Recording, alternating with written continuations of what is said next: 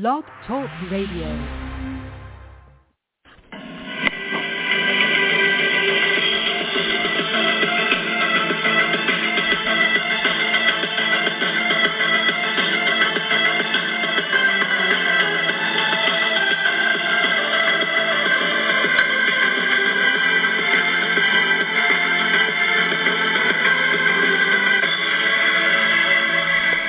Good evening, ladies and gentlemen, and welcome to the 593rd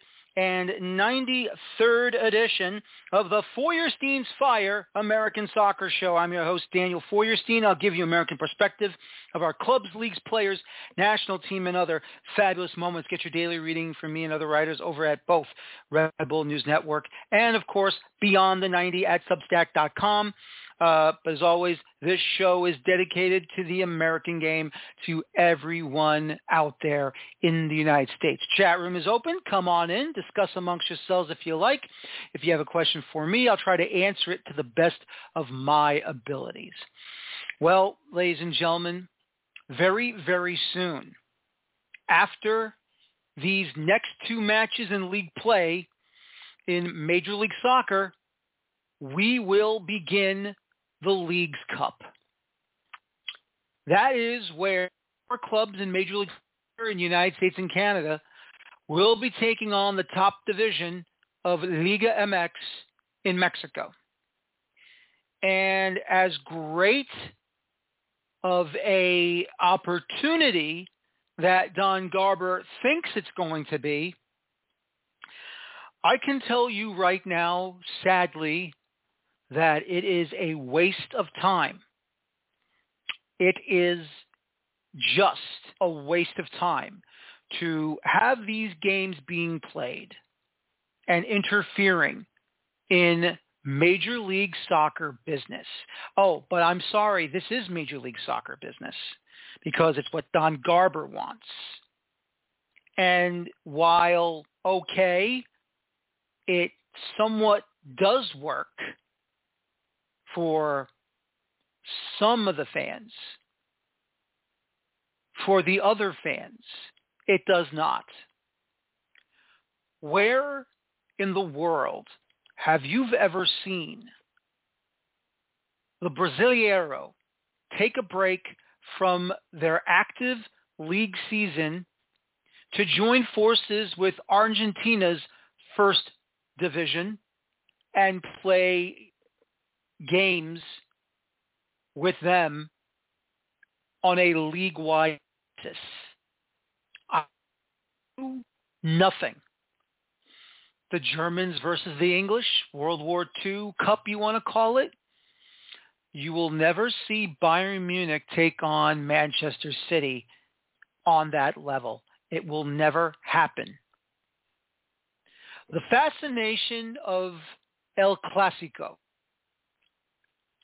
has to be involved only and only when clubs from Major League Soccer and clubs from Liga MX officially meet each other when it is involving CONCACAF. That's right, the CONCACAF Champions Cup. In my mind, this entire situation is a waste of time. It is sadly a waste of time and effort that has been put into this because basically it's Superliga times two and unfortunately CONCACAF forcing themselves to give three spots, one for the round of 16 for the League's Cup champion and two spots in the first round for the runners-up in the final as well as the third place winner. This is a travesty that we are seeing in front of our eyes. Where is the sporting merit in this? Nowhere. And because of what we are seeing with Superliga right now, oh, excuse me, I'm sorry, Leagues Cup. Leagues Cup. Let me just make sure I say that correctly to all the suits and MLS HQ in Manhattan. um, what you have seen this season has been a complete sham and a mockery of the game in our country. Because now what you have seen, you have seen U.S. soccer being forced to schedule second round proper and third round proper matches during competition windows during, at the time, the CONCACAF Champions League. So when you have, during the same week, the first leg of the quarterfinals, you have second round matches of the Open Cup. When you have first leg of the semifinals of the Champions League, you had third round of the Open Cup. And for those of us in this podcasting business, live streaming show business, you know, I only have two hours, up to two hours, to give you shows that you guys care about. Because I don't want to do two tournaments into one because then it ruins it. I have to do two separate shows on a Friday to review whichever leg of whatever round it is in the Champions Cup now. And then I have to not do a regular Feuerstein's Fire show and concentrate on give you cup review shows on a Monday, not during the weekend. And for me, and I understand I'm probably the only one complaining about it, but the truth is this is what I have to do to produce this show for all of you. You know, it's not that easy to get guests, especially when you're trying to get guests on clubs, whether it be on the professional levels below Major League Soccer or the amateur teams or the semi-amateur teams or the semi-pro teams to get the, their head coaches or players on the show to make sure that they get their 15 minutes of fame because I want them to feel that they are important because they all are. Everyone's important. So this is what bothers me. And it's just despicable to see what's been going on. So all I can say is, is that forcing themselves, Major League Soccer, forcing themselves to, you know, take a month off. Take a month off off of their calendar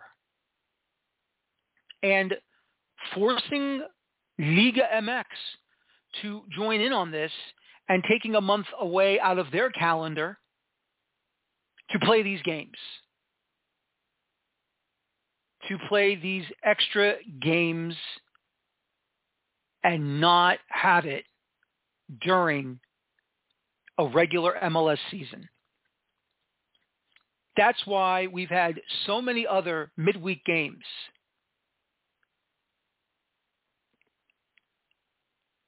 It is a complete sham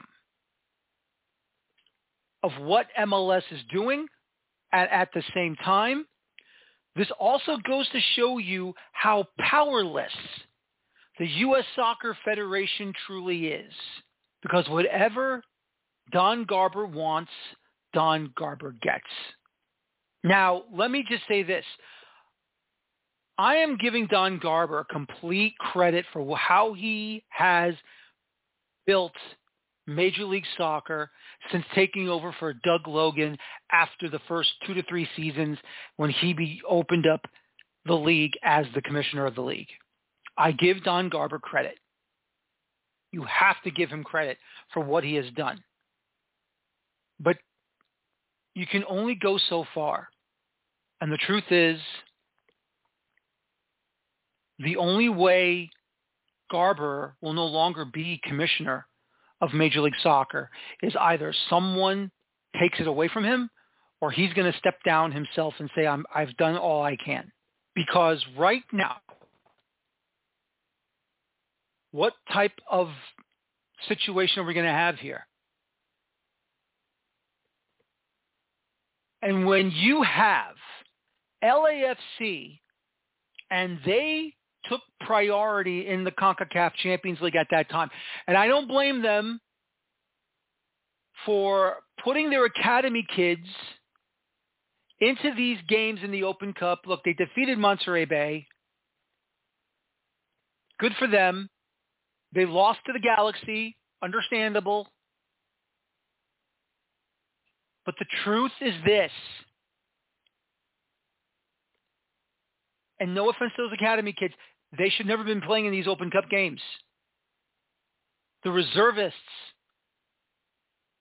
should have been the ones to play in these Open Cup games, to give them the opportunity. Once again, I am not faulting Steve Cherundolo for this. I am not faulting the front office of LAFC. No, I am not. I am faulting Commissioner Don Garber for forcing LAFC to pull this on all of us. I am forced, I, I am blaming him for this because Liga MX being in, thrown into this is, is wrong. All they should worry about is their seasons. We should worry about our season, and that's it. Did you know that Liga MX tried to sell Leagues Cup to all of the different sports channels in Mexico so that it wouldn't be on the season pass in Mexico by Apple. And you know what happened? All of those channels, those sports channels in Mexico, they said no. We don't want it. And that's an article in World Soccer Talk. The sports channels in Mexico to cover Leagues Cup said we don't want a part of this. We don't want anything to do with this. So then what happened? Well, MLS season pass in Mexico will now show the games, which I kind of figured that's what was going to happen anyway. This is a joke. This is a big time joke. And it, it's just really, really bothersome to see this happen. Obviously, Univision is going to take care of it because they the truth is, I don't even know if any fans of these clubs in Mexico are going to care about this. I don't even know if they do care about it.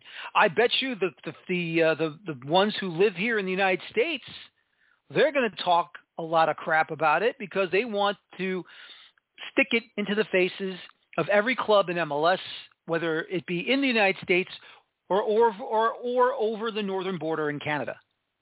They want to do that. Listen, Don, worry about MLS and that's it. Do not make MLS into league, U.S. Soccer Federation, and CONCACAF all into one. That is not your job. Your job is to worry about the game in this country. Your job is to worry about the clubs what they do, how they do, and when it's going to happen. That is all you need to worry about, Don. That is all you need to worry about. Worry about MLS. And if you can just worry about MLS and not tinker with anything else, everything will be just fine. But once again, all I'm telling you is this, Don. Please end it now before it really gets worse down the road. Have it this year, get rid of it, and get back to normal. That's all I'm asking. Great show for you tonight, ladies and gentlemen.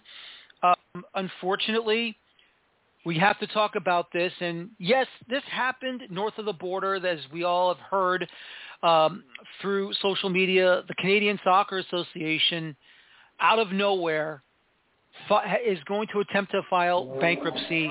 And I, I don't know how this has happened, how why it happened, but we're going to talk to my uh, colleague in Toronto, of course, Duane Rollins, 24th Minute Blog, joining me right now tonight. Duane, good evening. And, um, you know, when I heard the news that the Canadian Soccer Association all of a sudden came out of left field to say we are filing for bankruptcy, out of all the positives that have come from the John Herdman era up to this point with Nations League and the Gold Cup, uh, you know, this situation just, it stung me. And I feel bad not only for you, but for every Canadian who supports this game in Canada. Well, it's not a done deal though. Like the, they said that they might have to file for bankruptcy is, is what was said. So there, you know, this is far from done. Um, in fact, there's a lot of speculation that that this is a public play to try and um, guilt, I guess, a government level of government to support the program a little bit more obviously it all stems from the deal they have uh, with uh, Canadian Soccer Business, which is kind of to your American listeners they'll be familiar with the SUM, the SUM uh, marketing. It's the same thing. So you know a Canadian equivalent of that. However, the deal that they that they have in place limits the amount of revenue that they can bring in to to quite a minimal amount. It's about two million a year, a little less. So two million Canadian a year is a little less. And obviously, with the men making the World Cup, they they they lost a lot of potential income there that instead went to the CSB. Uh, CSB that is primarily made up, just like SUM is in, in, in the United States, it's made up of the owners of the Canadian Premier League teams. Uh, so it kind of went back to sort of keep that league afloat. So it's kind of a complicated issue in terms of the funding stuff. Uh, Jason DeVos, who's the interim president up here, uh, both the president and the, the elected president and the uh, executive director, resigned uh, recently. This is over the, the issues that they're having around CSB. So it, it's taken down a political leadership anyway. The Jason DeVos is the interim president. He he was the one that said that, the, that they may have to file, and you know the, the financial situation is pretty bad. Uh, they're also in terms of what this is means. You know, if you look at the Canadian women uh, preparing for World Cup in Australia right now, uh, they only played something like two friendlies in the lead up to this uh, outside of the of the um, She Believes Cup.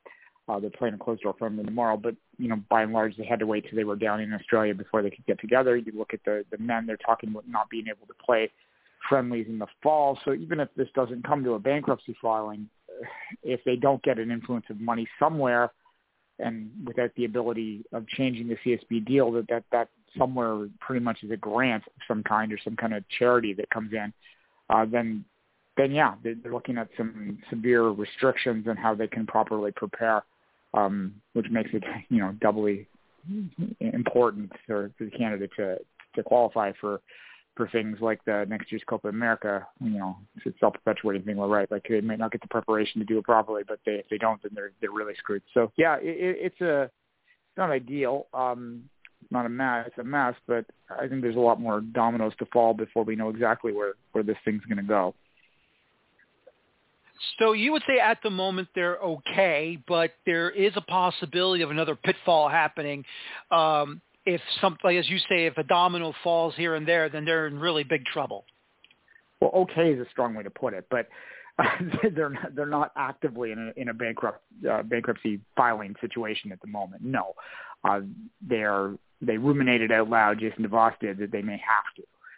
Uh, again, I, I think that's a pressure point that he's trying to put on, uh, trying to to play the political game uh, to get some money from from Ottawa uh, to fund this. Now that gets complicated too. I don't want to put too many, you know, issues up here, but there's obviously uh, some allegations around the, the sexual sexual stuff that, that came out, you know, in Vancouver before the CSA's involved there. One of their coaches at the under 20 level was, you know, has now been convicted of sexual assault. So, you know, there, there's some political belief that that they're not to be trusted.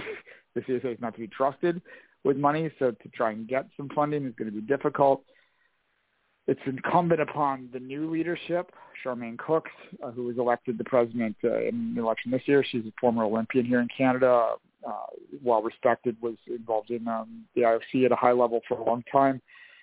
Incumbent upon her to sort of work the back channels and get some trust because they they need an influence of funding in some way. Otherwise, the you know this is going to suffer.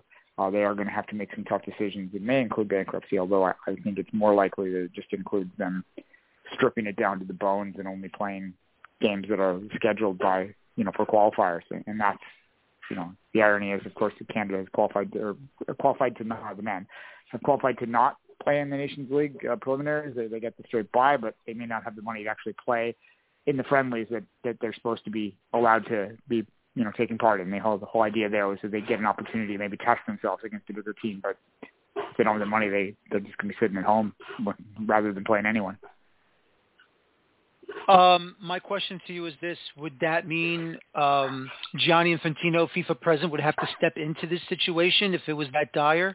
And uh, what do you think uh, FIFA would do if Canada's not able to get the funds that they need to have at least friendlies being played, getting ready for these uh, Copa America qualifiers through the Nations League and, and so on? Well, I doubt FIFA would get in.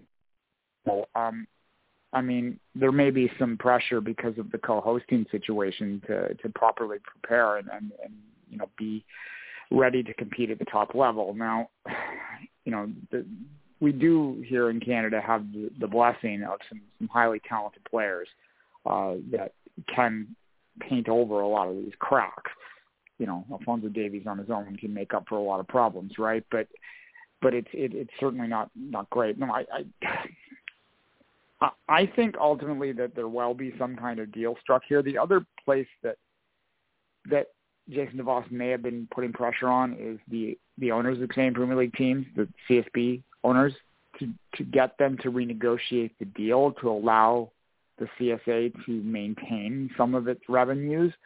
Uh, they have been able to attract a lot more sponsors in the past few years. That's both from the women's great success at the Olympics and and through the men qualifying for a World Cup. There, there are a more attractive policy. In full disclosure, I work for a company that is an official sponsor of the Canadian Soccer Association, so I'm familiar with with a bit of the workings of how the sponsorship deals do. I can't really say more than that for obvious reasons because I work for them, but I can tell you that there is money getting invested in this sport, and, and it, it's you know several companies, big companies, companies that are involved with you know other big name sports properties are looking at Canadian soccer in the same way that they look at a you know a Toronto Maple Leafs or a or a Canadian Football League team or or the Toronto Blue Jays or whatever. They're they're looking at them in that same capacity, and there's some more money coming in. But unfortunately, because of the CSB deal, there's a restriction. There's a ceiling to they can't go above, and and, and I think that ideally what they would love is to have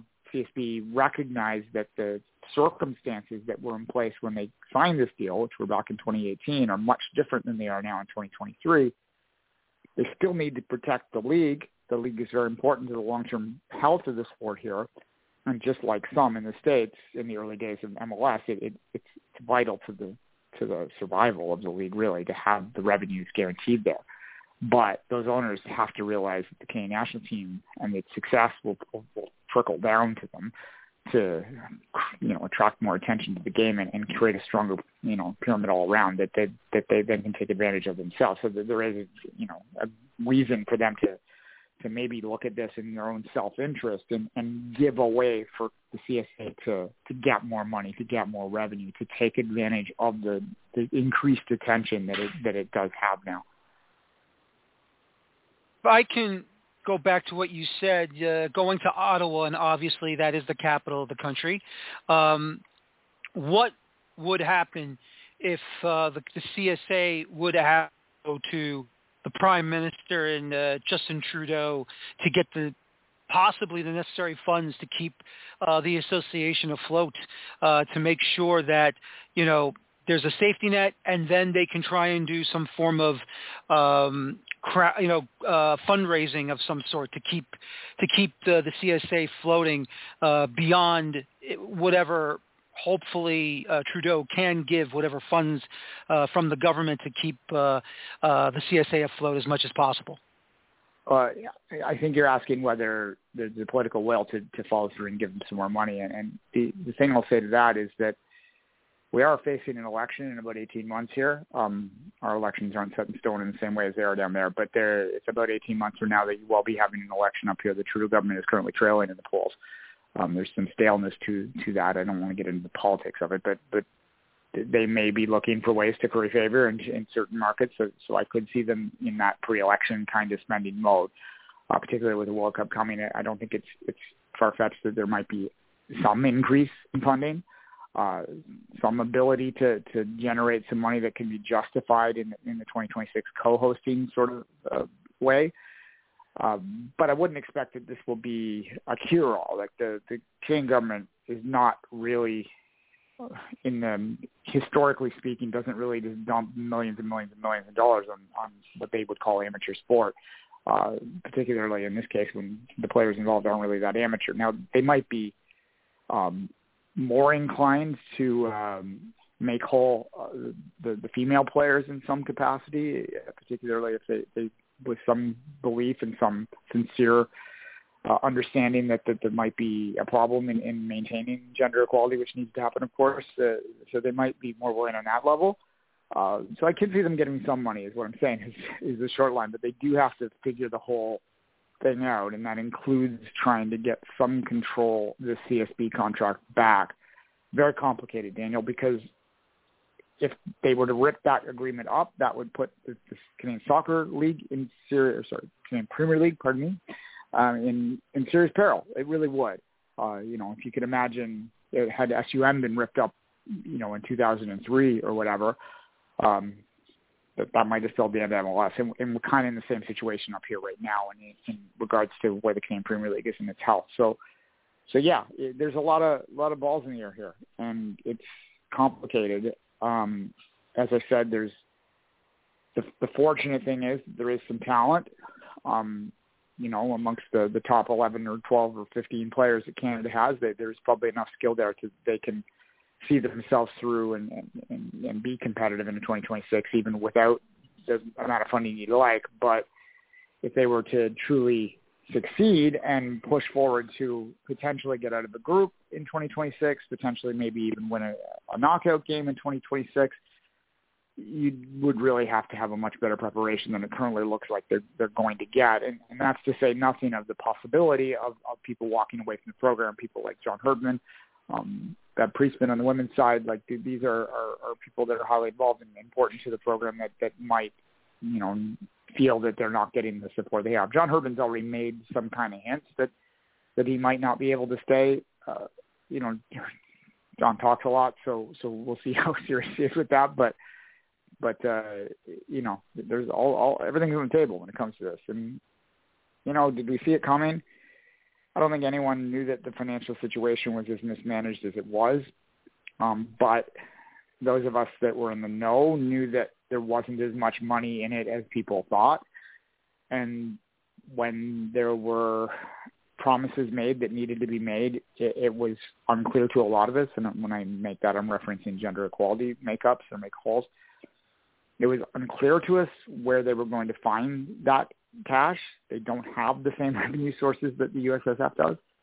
Uh, we understand the need to do it, but it, it became complicated to, to figure out how. So, so that's where we're at you know, it, it does put a damper on things. It does make it difficult to to get excited in the same way that we did on March 27th, you know, 2022. Um, sorry, yeah, March 27th, 2023, the day they qualified. The, it, that was a high watermark, and it's been pretty frustrating since. Not great results on the field. A poor World Cup, I think it's fair to say. Um, did whatever they did in the bed against the U.S. in the final in the, in the Nations League. Played better in the quarterfinals of uh, of the Gold Cup against the U.S., but ultimately fell in penalties there, and, and really they shouldn't have been playing the U.S. that earlier. They should have won that group with ease.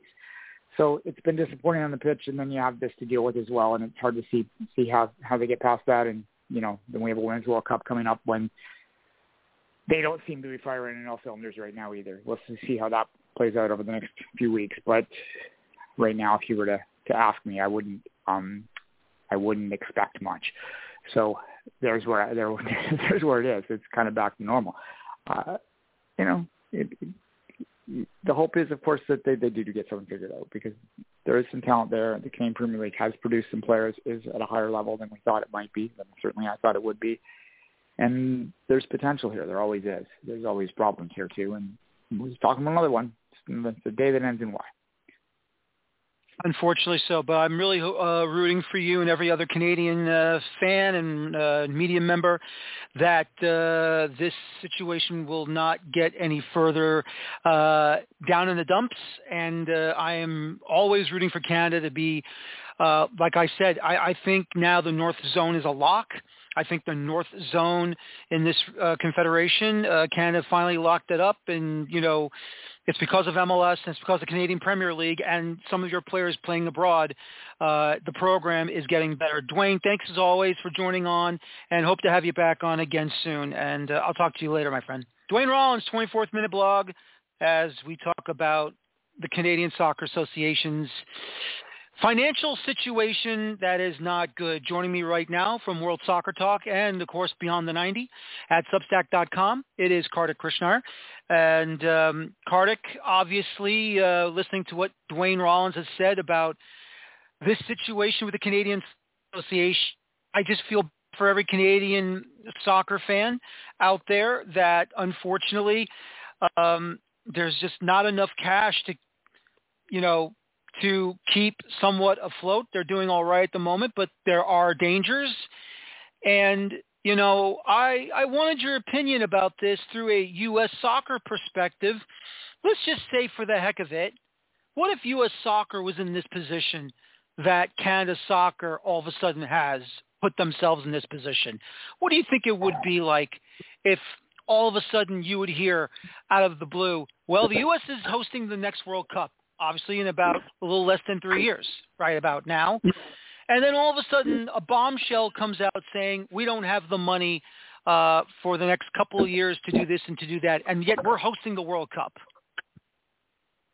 That would be a shock. I mean, I, I think that the, the the reality of the situation here is that um, there are tight budgets in running federations, and the reason the U.S. has been okay has been because they've been able to host host tournaments over the course of the last uh, several years that have made money back for them.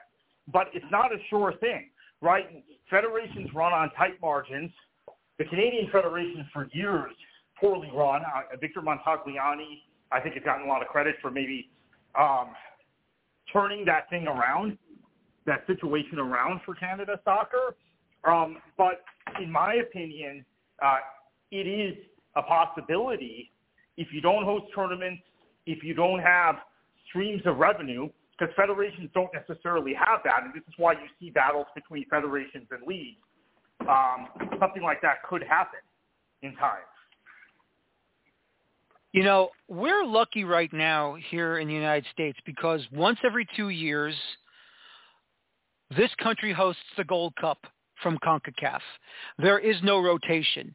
You make uh, this year l- lucky that Canada gets a home game uh, in Toronto against Guadeloupe. Uh, Mexico, they don't go to Honduras. They don't go to Costa Rica. You know, they have their CONCACAF has their stingent uh, stadium policy, the way that, of course, they use not only the soccer stadiums in this country now, but the NFL stadiums when there is no NFL season during the summertime. So, I mean, the big question is this. If we didn't have these tournaments coming, and now, of course, next summer, the Copa America is coming because Ecuador gave up their hosting privileges because of their turmoil right now in their government.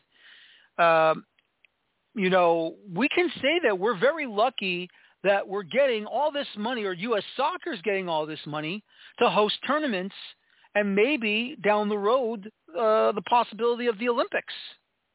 Yeah, yeah, absolutely, and I, and I think that that's a that's a pretty big deal when you think about it, because you're looking at um, the fact, and I actually I don't know how the Olympics would work um, in terms of, of revenue, uh, for for the federation, just the USOC, which is in theory an umbrella organization of U.S. soccer, just by the way the legislation um, in Congress was authored. But um, you do have the Copa America in 2016 as a uh, as a reference point because U.S. soccer's margins were kind of tight um, to that point, and then they hosted the Copa in 2016, and that left a huge surplus, and it was a surplus that um, that many of us thought maybe could be used to help fund grassroots football, uh, you know, uh, uh, soccer in the street, you know, maybe help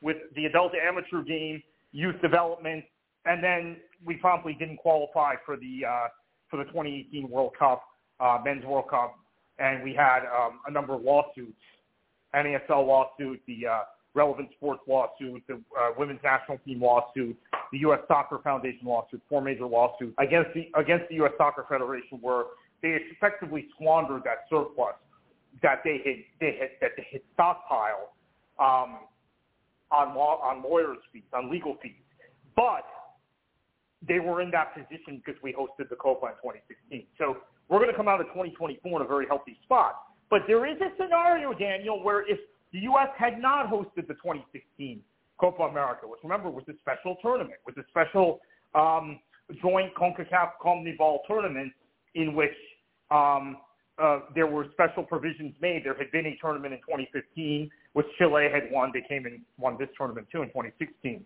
Um, let's say that had not happened and we didn't qualify for the 2018 World Cup. You still had the four lawsuits that I mentioned, and uh, you had a scenario where um, one or two other things went wrong. It is possible U.S. soccer would have been in, in, in a similar financial position. Now, there is something that U.S. soccer, another thing U.S. soccer has going for it is that they collect um, 15% of the gate from every friendly that's hosted on U.S. soil, which um, match promoters hate, and I know a lot of the, the, the international clubs that come here hate. But it's another source of revenue that has kept them from from from um, becoming insolvent. But one one last point I'm going to make about this, Daniel, because I have been very critical of the past relationship between U.S. Soccer and Soccer United Marketing. And in fact, this week on the World Soccer Talk podcast, I began to uh, uh, express concern that I felt like the FA in England was beginning to go down the same road with the Premier League, which uh, in my mind discriminates against the football league, right? Discriminates against the lower division. Same same argument I made uh, I made here about USL and, and NASL um, and NISA being discriminated against. In fact, NASL has put that in their antitrust lawsuit. But I'm told by people that uh, U.S. soccer was pretty sweaty some years before that 2016 Copa about getting their check from SUM every year for their for their rights, for their marketing and commercial rights and media rights. That that's how tight the margins were. That they actually needed that money from SUM. I still won't defend the deal because I think it created a horrible conflict of interest that that damaged the game in this country. But I'm told from a financial standpoint it's something U.S. soccer needed, that their margins were really tight. And we're talking, the time period we're talking about is like 2011, 2012, 2013, um, before the 2016 Copa, before uh, as qualification for the 2014 World Cup is going on. We had hosted the 2003 Women's World Cup. Um, but outside of Gold Cups, we weren't hosting tournaments then. We had a peer, we had missed a, we missed a couple of Olympics in a row, as you know. We missed uh, uh, one of the U U20 World Cups. I think it was 2011. There was there was a kind of a down period, and the the margins financially got tighter. Uh, and of course, Women's World Cup in 20, 2011, we had to go to a playoff to qualify, even though we ended up getting to the final of the World Cup. It was just still like there was more, there was less revenue coming in and they were really sweaty a couple of years about getting that check from SUM um, for the flat fee for the for for for, for, for their for the media and commercial rights, uh, and that kept them going. So let me ask you this: obviously, with other parts of U.S. soccer going on, we all know during uh, the Open Cup, they're the ones that pays for all the games to be broadcasted through Televisa, and at the moment, ESPN only agreed upon to be the hosting partner to show these games. Now, CBS Sports has come into play here. And yes, even the TNT Turner uh, contract to broadcast the U.S. men's national team, the women's national team, which would be friendlies, uh, World Cup home qualifiers, Nations League home qualifiers, and on the and on the road as well. The group stage games. I mean, I apologize. Um, what does that mean for U.S. soccer now? I mean, don't they are they going to get finally some cash coming from Turner and from CBS now? Yeah, yeah, yeah, yeah. In fact, that deal that deal has them. Um, the the Turner. I don't know the details of, of whatever deal's been made with CBS uh, on the Open Cup. I want to find out. I've been trying to do some reporting on that. I haven't found anything out yet. But in terms of uh, um, the Turner deal, the deal with Turner uh, with uh, Warner Discovery, with uh, which uh, where games are shown on Turner and on HBO, um, they um, that that is a very good deal for U.S. soccer. It gets them more money than the SUM deal did, and it puts them in a position where they're they're they're, they're pretty much safe from here on out. And it's an eight-year deal. This is just year one, so they've got that money reliably coming in through um, qualification for the 2030 World Cup. Um, actually, the deal runs through um, the, the year 2030, so they'll get the friendlies uh, leading into the 2030 World Cup also. So um, it's a it's a it's the kind of deal. So this is my contention about SUM deal. So I've just told you what people have told me in hindsight that U.S. Soccer needed that money from Soccer United marketing because they were operating on tight margins. 20, 2011, 2012, 2013, I think are the three years that I've been told that this was um, this was particularly of concern. Um, that effectively, I had always made the point. Okay, I get that they needed that money from SUM. but if you put their rights on the open market, you will get more money for it than um, just taking a check from SUM and letting MLS keep most of the money. Because I believe the U.S. Um, the U.S. soccer rights, if you bundle the women and the men together, not don't split the packages, but bundle the men, men and women together, um, is worth more um, than the value they were getting from what SUM was taking. Because basically, the, the majority of the money was staying with MLS or with Soccer United Marketing, which is the same entity, uh, two different entities but same owners, right? Same same uh, same uh, people. And I was correct, at least in terms of now.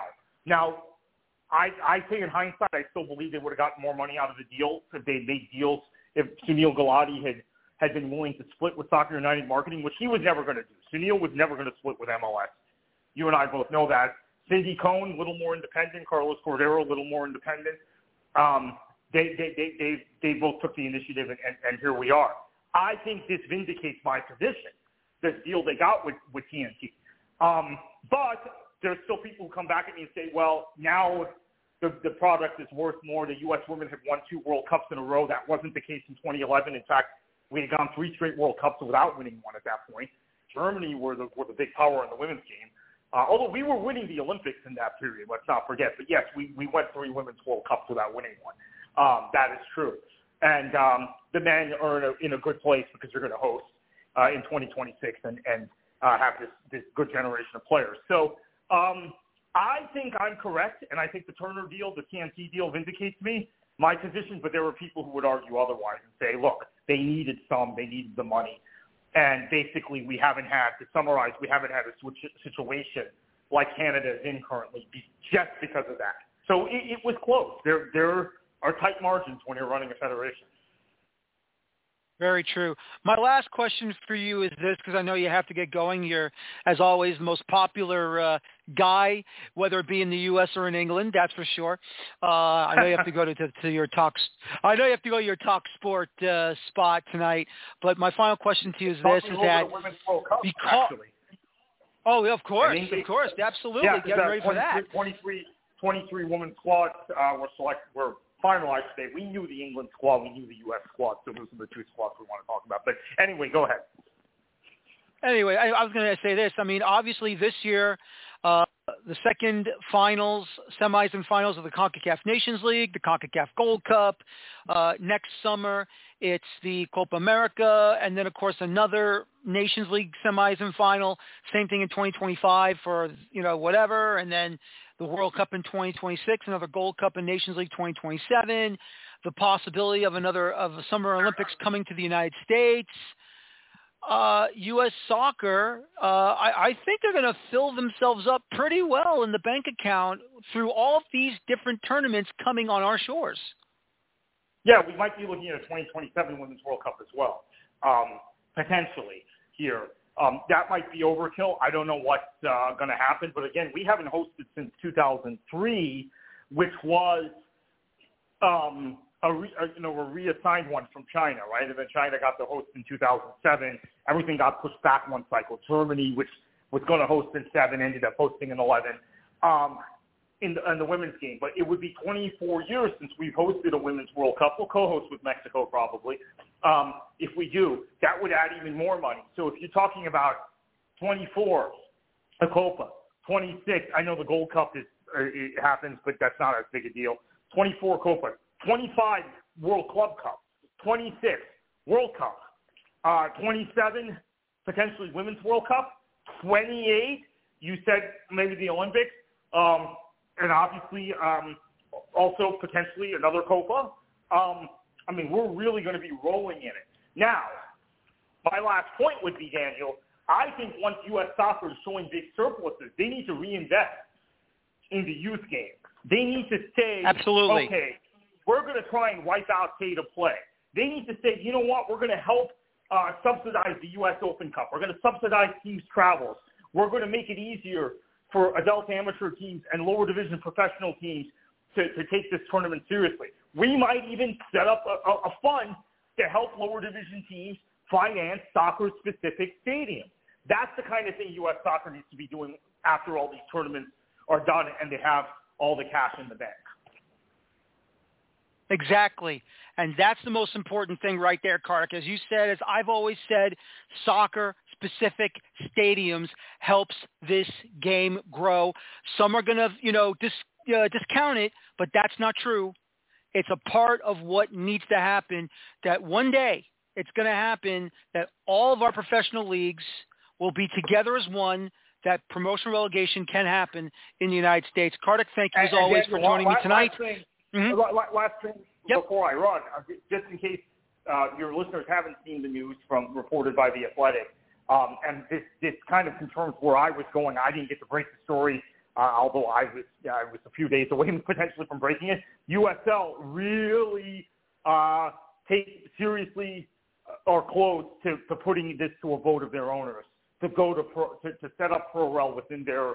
I, my understanding uh, is it would be within um, the championship in League One. I don't think League Two is, is ready quite yet, but um, that's the sort of thing where if you're going to do pro rel, which I'm all for, you've got to have soccer-specific stadiums. So um, exactly, I, I think these things are all connected.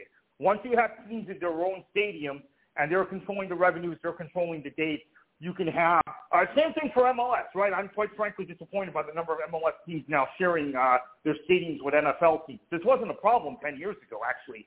Everybody seemed to have a stadium, no. And then once they let New York City FC slide, then you know everybody got to slide after that. Um, exactly. Which, topic for another exactly. day. Exactly. That's another topic for another day, absolutely. But no, I agree with you, and uh, you know that that's the hope to make this sport move forward and be more respected not only within but the rest of the world. As always, Kartik, thank you for your time, and I will talk to you again soon. I'll talk to you soon. All right, Kartik Krishnaiyer, World Soccer Talk and Beyond the 90, Substack.com. Uh, join me there as well. I've been writing uh, for him as well over there, and it's been uh, a fun time uh, writing articles there at Beyond the 90 at Substack.com. So um, it's it's a lot of fun there, as I've already said, and uh, can't wait to write another article. I've already written another article. It's over there. Uh, head on over once again to, and I hope I'm saying it correctly, beyondthe90.substack.com. That's what it is. Beyondthe90.substack.com get ready for some uh, more articles written about the game, not only in the United States, but from around the world as well, including in Europe. Um, time to talk about the New York Red Bulls, a 2-1 victory over the New England Revolution. Now, the New York Red Bulls deserved the victory. Great goals by both Frankie Amaya and Wiki Carmona, putting themselves in good graces not only with Troy Lesesne, but with the Red Bull supporters, and now seeing this team performing much, much better under Troy Lesesne. He has done an amazing job. Still some things that need to be worked out, but they are playing better and they are producing results much better. They're going to have a tough one on this coming Wednesday night at home against FC Cincinnati. Of course, they lost to them in the fifth round of the Open Cup this past June, but hopefully they'll get three points and uh, keep rolling. Uh, they are right now tied for that ninth position in the Eastern Conference, so another win and they'll probably, hopefully, depending on certain results from certain teams, will be over the playoff line and get back into the positive ledger of the Eastern Conference table. Uh, Dante Vanzeir, across from him along the nearest, uh, excuse me, along the far side, and we, uh, excuse me, Frankie Amaya leaps up in the air and makes a nice snap header.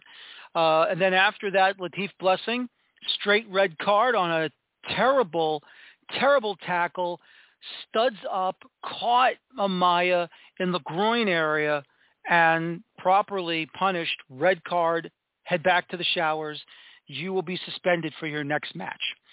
And uh, then, unfortunately, um, they are poor defensively at the set piece area, especially by the corner, as Brandon Bye gets that equalizer to make it 1-1.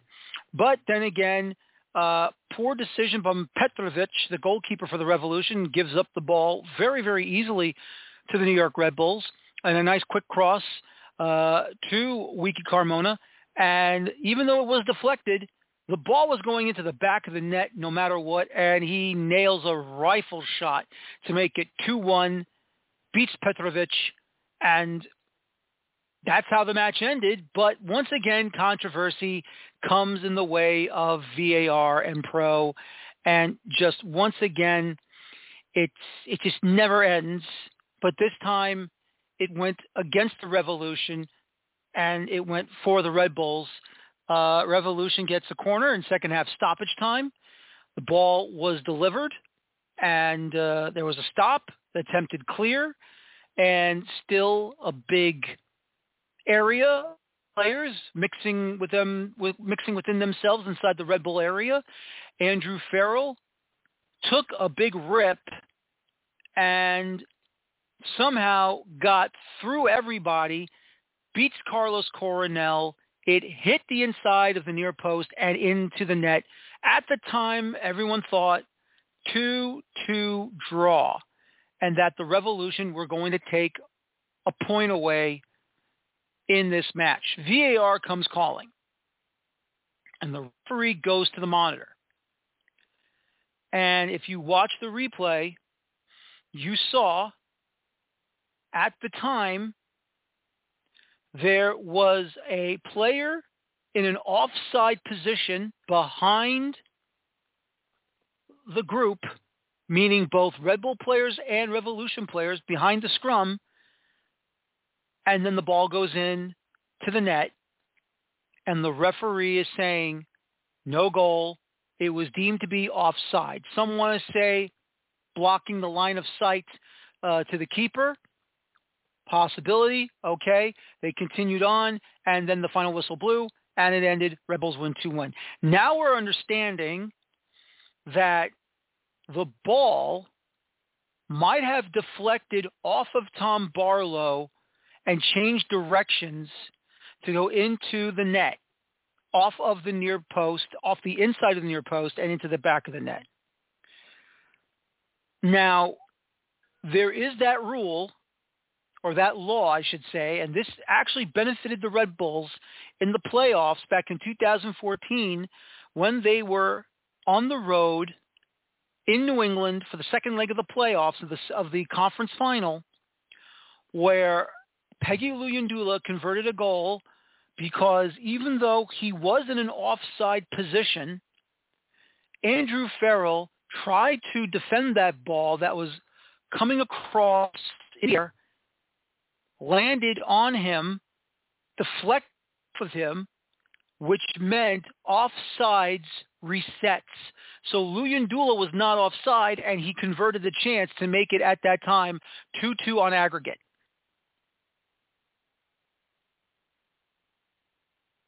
And once again, in this situation, is that what they were looking for? Because if there was a touch on Tom Barlow, it was probably so small of a touch. They didn't see it. I didn't see it on the monitors in the press box at Red Bull Arena. It was really tough to see. But if it did touch Tom Barlow first, look, it's a mistake. It's an error. It's a big error. And it's just really, really tough to see what happened there. And here is the official ruling from Pro on the situation, and this is what they've said.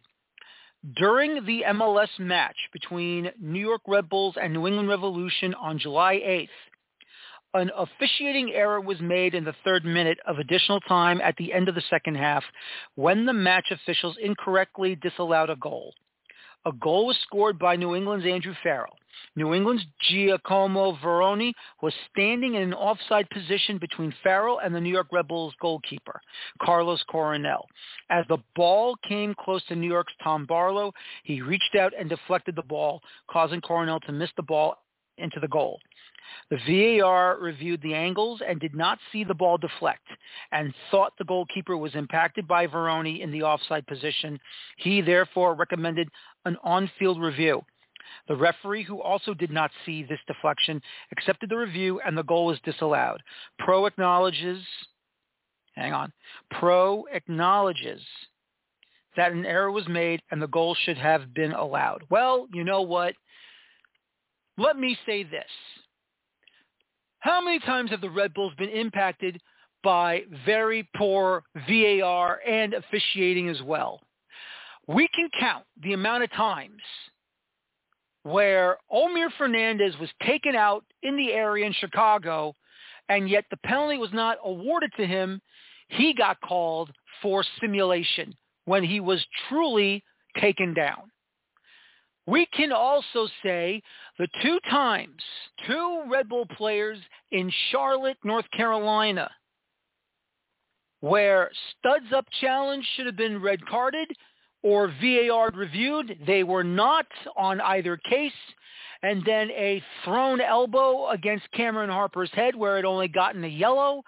That should have been reviewed and said change the color to a red on the card. That did not happen. Or a possible penalty to the Red Bulls when the Philadelphia Union handballed in their area and they said no handball there for a penalty. And then Carranza somewhat gets taken down in the Red Bulls area. They called the penalty, gets reviewed, sticks with the penalty call, and once again, more stupidity going on. You know, I'm sorry, New England, that you got screwed out of point out of this. You know, guess what? The Red Bulls have been screwed more. And so far, that is only the second VAR call that has gone for them in this situation. But once again, ever since Howard Webb left pro referees organization or pro referee, however you're calling it, pro referees, professional referees organization. Once again, uh, you know, look, I'm only saying this. I know this is the Red Bull section of the show, but I have to say this not just for the Red Bulls, but for all the clubs in MLS that are being impacted by poor officiating. Once again, Mark Geiger, the general manager of Pro, Nick Primavera, the chief executive officer of Pro, and Joe Fletcher, the chief refereeing officer, and he is employed by Pro Canada because, once again, Pro handles U.S. Soccer and MLS and USL for those clubs playing for the CSA in Canada and for the U.S. Soccer Federation here in the United States. Once again, these are the men that are running and teaching these referees and the video assistant referees what to do during these moments when there is any doubt. And if you're not going to do your jobs properly, well, guess what? Get in shape. Rework the situation and help these referees both on the pitch and in the VAR war room in Atlanta have them learn the thing again. You want to get the job done correctly. You want the calls to be correct. Guess what? So do we. And now the big question comes to this. How many situations through VAR have there been a problem? Will all of a sudden, are we going to have FIFA make changes to the laws of the game depending on what happens with VAR? And will matches now be officially be replayed because of a referee error, now a VAR error? I don't know. I really don't know. But it's going to get messy and messy and messy. No, not him. But it's going to get very, very sticky with these situations, and it's just not good. It's just not good. And I'm not happy about it. But what I'm happy about for the New York Red Bulls is that they are themselves out of the hole that they got started in 2023. And as of right now, as of right now in the Eastern Conference, they're taking on the top dogs in FC Cincinnati. They are the Shield leaders right now with 45 points. They are tied for that ninth spot with Montreal at the moment in ninth. The Red Bulls are in 10th. Chicago is in 11th, Charlotte in 12th, NYCFC in 13th. They are all five of these clubs are breaking away from both Toronto and Miami. And I'm telling you right now, if the New York Red Bulls find a way to continue to climb the, the excuse me to climb out of the hole that they've dug themselves into. Right now, they are gracing the edge of the hole. They are their their feet, their toes are on the edge of the hole. Two more matches to go, and if they can get a victory over Cincinnati, and then go on the road to Sandy, Utah to take on Real Salt Lake. They get a win there. And then they go into the Leagues Cup situation. The Red Bulls right now are looking pretty darn good. And that means maybe maybe they don't uh, catch Cincinnati. Maybe they don't catch Nashville. They may catch New England. They may catch Atlanta. They may catch Philly, and they may catch Orlando.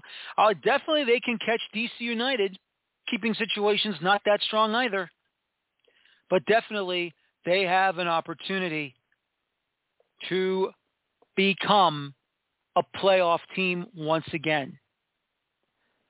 Plenty of matches left to go. Once again, two more games before the league's cup break, and we'll see what happens uh, when they go out there and uh, try and get a victory at home on Wednesday night and a road, hopefully a road result in Salt Lake City at Real Salt Lake. You can watch all of your Red Bull games on the Apple Season Plus package through MLS and through Apple TV, uh, tv.apple.com. I want to thank my guests tonight. I want to thank Kartik Krishnaiyer from World Soccer Talk and, of course, Duane Rollins, 24th Minute Blog. My name is Daniel Feuerstein. Join me on Thursday night to review the semifinals of the 2023 CONCACAF Gold Cup and against Panama and the NPSL Soccer Show will be this Friday night, 8 o'clock Eastern, 5 o'clock Pacific. Once again, my name is Daniel Feuerstein. Thank you very much for listening to me tonight. And as always, please enjoy your football. Thank you. Take care. So long and bye-bye for now.